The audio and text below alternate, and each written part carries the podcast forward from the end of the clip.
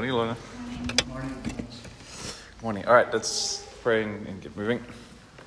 Lord, thank you for this Lord's Day, and thank you for this opportunity to learn about the nature of worship and how it begins, that you call us to Zion uh, from your holy hill, and um, pray that as we come to the worship service after this catechism class this morning, that we do so with a, a deep and fresh and joyful understanding of what is happening in the divine drama that happens when we come and to meet with you because you've come to meet with us on the Lord's Day. Uh, aid us this morning hour that we may glorify you through knowing more about how to worship you. And um, we thank you for this in Jesus' name. Amen. So we're all pretty familiar with the idea of that certain types of institutions or people with authority can call us for a particular task. We can be summoned. Uh, to school, and a bell goes, and then the school uh, day commences, or we, we must arrive to work as our employers summon us to be there at a particular time, and so on. Well, it's, it's not that much different with uh, the Lord in that He, as we see in Scripture, gives a call to His people to come and worship Him. And we're going to look at the authority that God has to do so and the purposes of God doing so when He, when he summons us uh, to worship Him. As a, an overall uh, first uh, thing to think about, God calls us in worship to the most important act of the Christian life. This is to offer worship to Him. And now, I think Antonio touched on it in the last two weeks, but worship is often thought of um, in our day as all of life and everything is, is worship. Now, that's obviously true in a general sense that we're to glorify God in everything that we do. But there's a narrow, specific sense, which is the most common sense in Scripture, that is that the people of God assemble to worship God in, in, the, in, in a service, essentially. And this Lord's Day, when He calls us to worship Him, he meets with us despite our sinfulness, which is an amazing thing.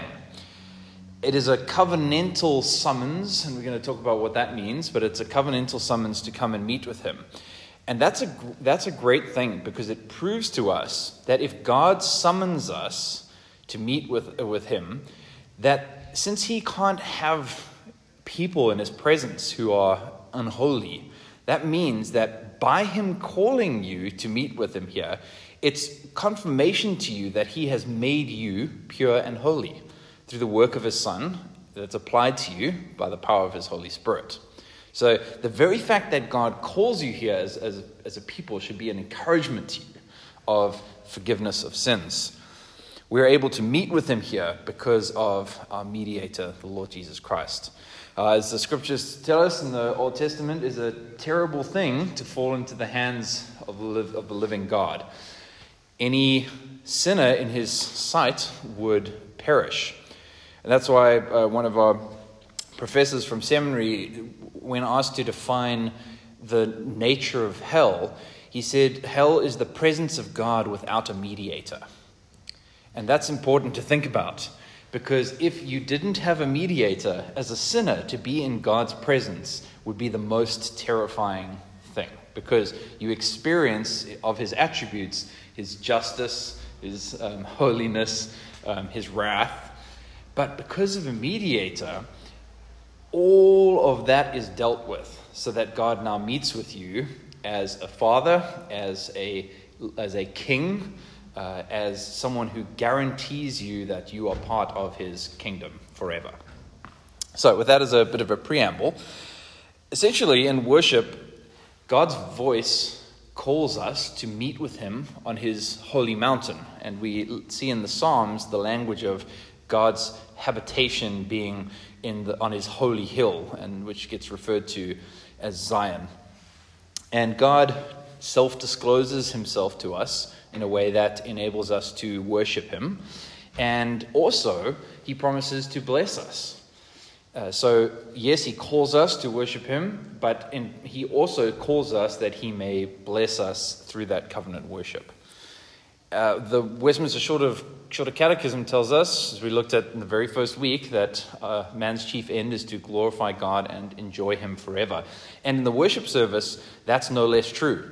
We glorify God and enjoy being in His presence with his, this covenant fellowship.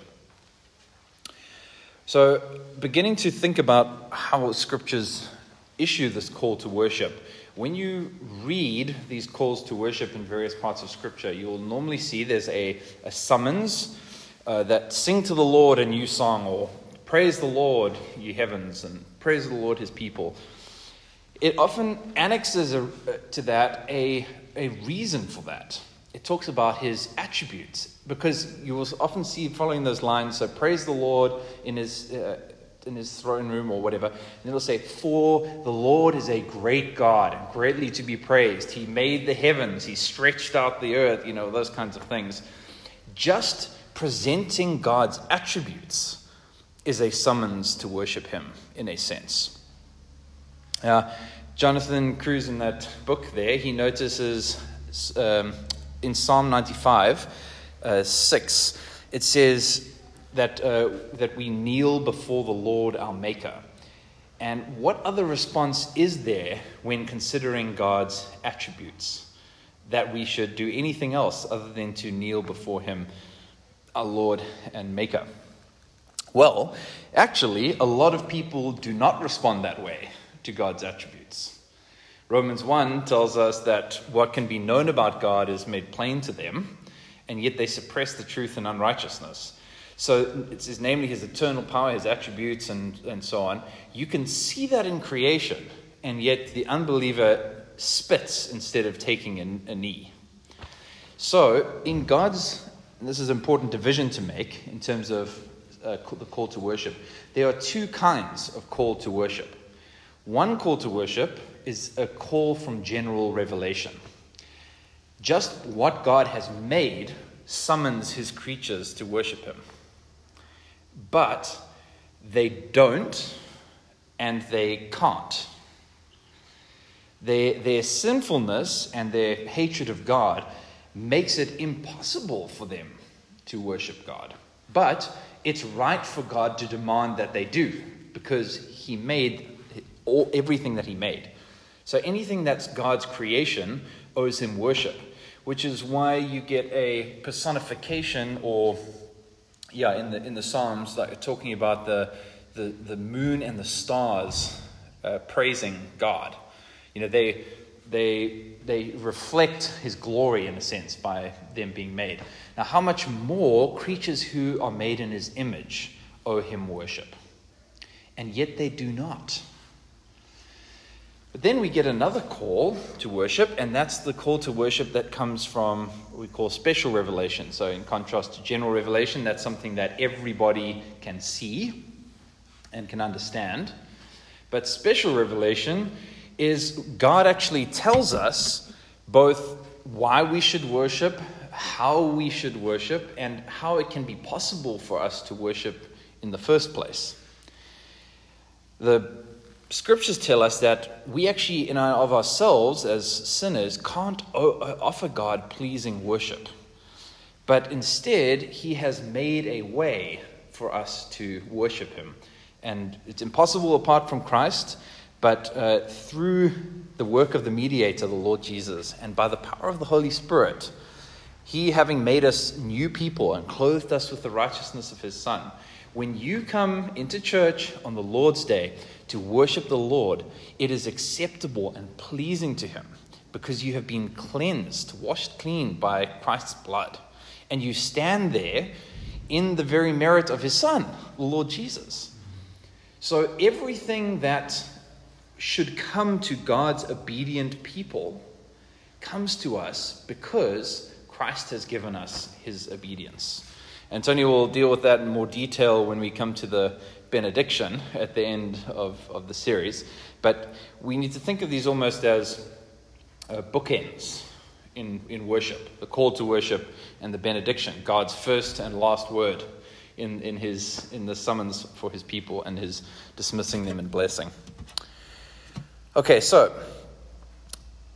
the idea that that this call comes to us as the first thing that happens in worship is really important because worship is not our idea, it's not under our initiative, it's God's gracious initiative that He calls His people. He's the King, He's the Lord of the covenant, and summons us to worship Him. Uh, this has just been a, a, a, broad overview, and we're going to look at a breakdown across Scripture of how this idea of worship has, has developed in the Scriptures.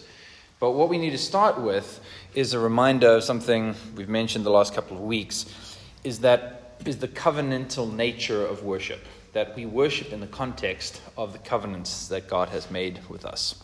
And it's been that way all the way through what the Scriptures tell us about human history.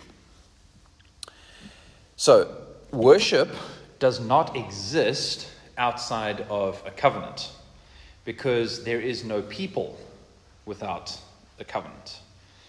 And our relationship with God that constitutes us as his people is on the basis of a covenant. Now, that may make some people think, okay, well, since we're in the new covenant, then does, does the worship service first occur in the New Testament? Well, some may say yes, some may say no. The worship service occurs first in the Old Covenant, in the Old Covenant with the um, tabernacle. And others may say, well, what about Adam and Eve in the garden? And what about Adam when he was created? Well, those are good questions. We're going to, we're going to look at um, all of these. Uh, just a, one last thought before we dive into this uh, biblical history of worship. So, the word that we use for what's going on in the worship service is liturgy. And most of you will have heard that term. That comes from the Greek word uh, and that is a public service or duty that is undertaken uh, in service to the state by a citizen. So, uh, liturgy, um, the liturgics is the study of then the citizens' duties in relation to the state. The way that's been deployed in the church is to talk about the official public service of the church towards their king. And this orderliness of a king and his people in service to him definitely doesn't begin with the New Testament because the idea of service in from by God's people goes back to the uh, temple, back to the tabernacle, and then even to the garden, Adam. So we're going to look at that. So there's before the New Testament, there are three. You can think of them contours in in biblical theology about worship, or you can think of them as three mountains Eden, Sinai, and lastly, Zion. In the New Covenant, Zion is, is used, the church comes to be called a Zion. Kind of, the Lord lifts our hearts to his presence there. And so, this essentially is a transformed taste of the, the heavenly uh, Mount Zion of the New Jerusalem. But these exist, these three mounts exist in the Old Testament. So let's begin. The worship in Eden. I think by now most of you are familiar with the idea that when God created Adam, he was created in what we call a covenant of works. That God required a specific task of Adam by virtue of him being created by God, and that if he did what God had asked in his task, fulfilled what we call uh, probation. He, he was created able to sin and able to not sin. If he had obeyed God, he would have earned, he would have been what we call a successful probationer. He would have earned merit for God's favor and blessing. And as we talked about in the sermon from 1 Corinthians a couple of weeks ago, he would have been glorified. Uh, we know that he didn't, but even before the sin in the garden, God said to him, God commanded the man, saying, You may surely eat of every tree in the garden, But the tree of the knowledge of good and evil you shall not eat, for in that day that you eat of it you shall surely die.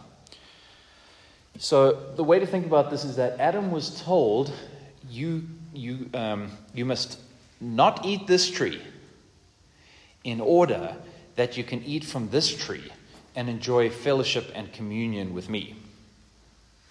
But so the point was, God summoned him to obedience, and Adam was supposed to respond in faith and obedience. And then they would have enjoyed a, this fellowship meal in the context of the covenant of works. Uh, Ezekiel 28 calls the garden Mount Eden. And we can see why this makes sense because the, if we think of how it was designed, the cherubim uh, form a, a, kind of veil of a, of a temple for the courtyard, which is why the cherubim was signified in the veil in the tabernacle. You're having a depiction in the next phase of what God is doing in history. And then the same idea in the, in the temple. And we see it on, on, Sinai that, as Antonio said last week, no one can cross that border except for the people that God had invited. All the people had to stay away. If even a beast touches the hill, zap, they died. Well, this idea is present right in the, in the garden. It is a kind of temple.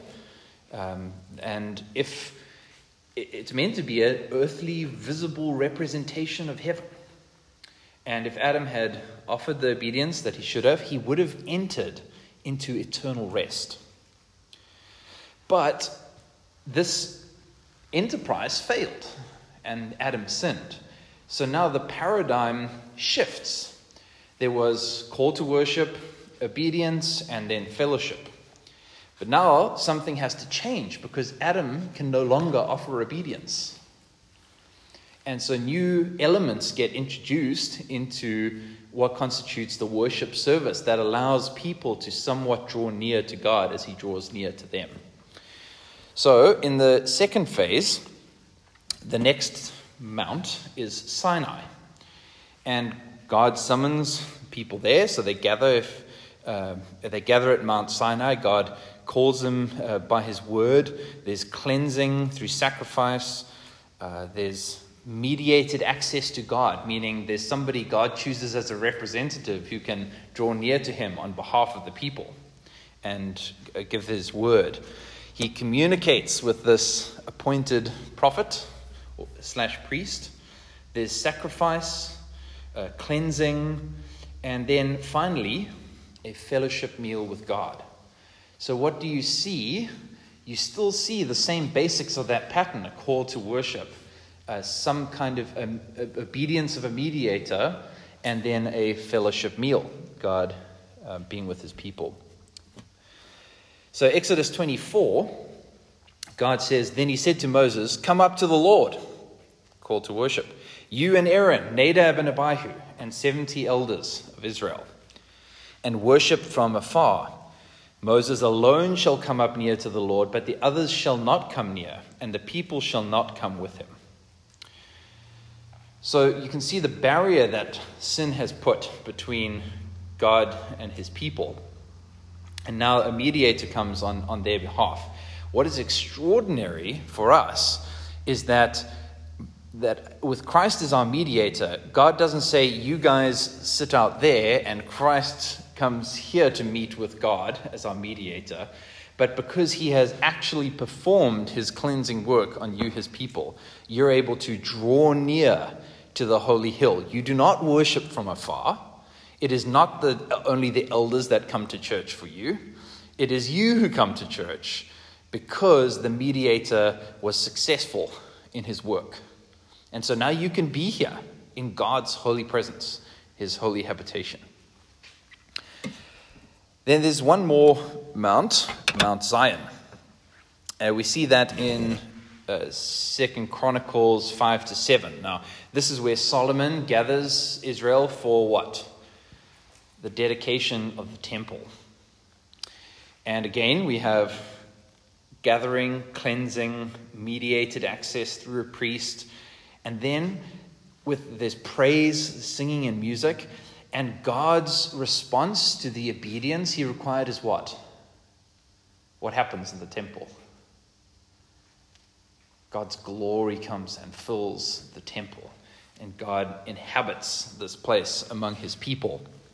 And there's fire and glory from heaven, praise, cleansing, uh, purification, and then a meal of covenant fellowship once again. Now, we see, because of sin, that these new essential elements are added uh, through the process, but the, the, the paradigm from Eden remains the same call to worship, a response in faith, and fellowship signified through a meal. And that is what we are to understand as what is happening here that God has summoned us, that we respond in faith, and He fellowships with us, He sups with us. Now, the, the idea of a, of a meal, I mean, we understand that you share meals with close friends and family, and that's a special time of bonding and fellowship, of course. But in the ancient Near East, meals very strongly signify that they are really only undertaken uh, as between those who are of, of kin. It's a kinship meal, those who are knitted together in family.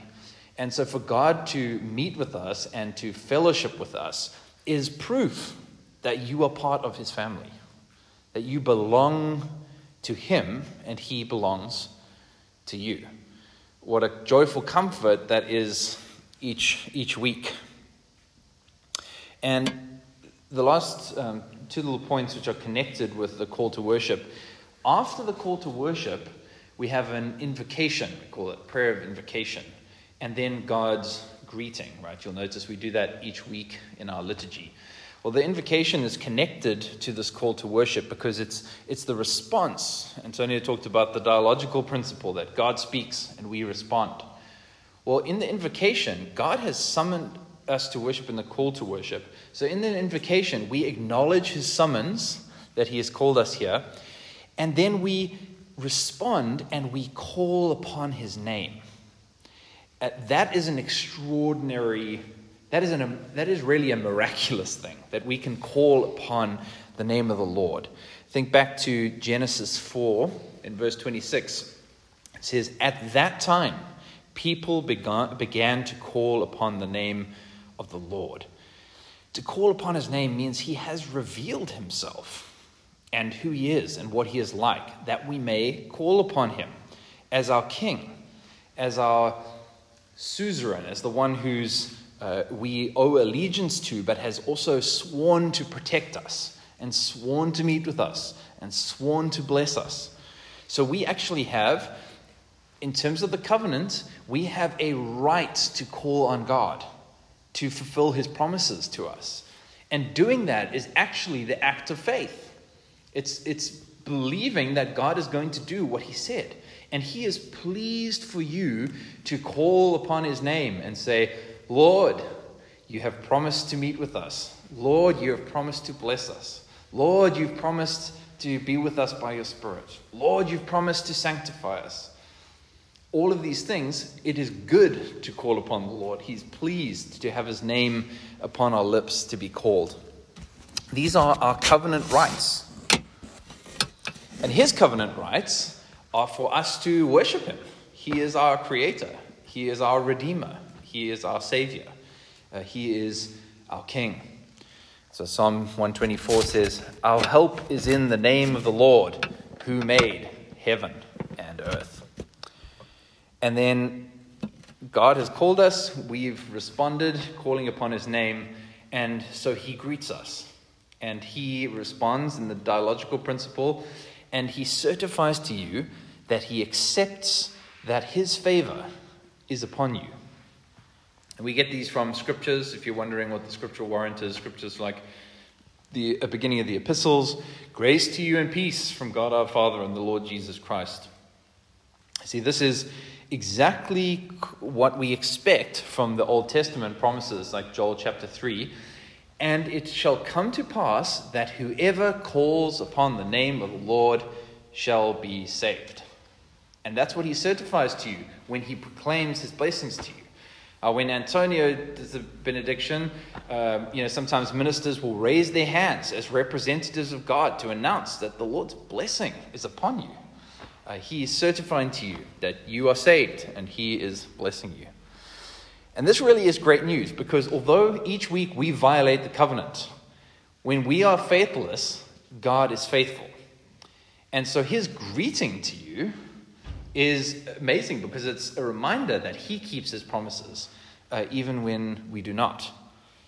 And so this is why Cruse quotes uh, Horton um, Horton in his, in his book, in co- considering this about the worship service, he says, uh, he quotes uh, Zechariah 13, verse 9 They will call upon my name, and I will answer them.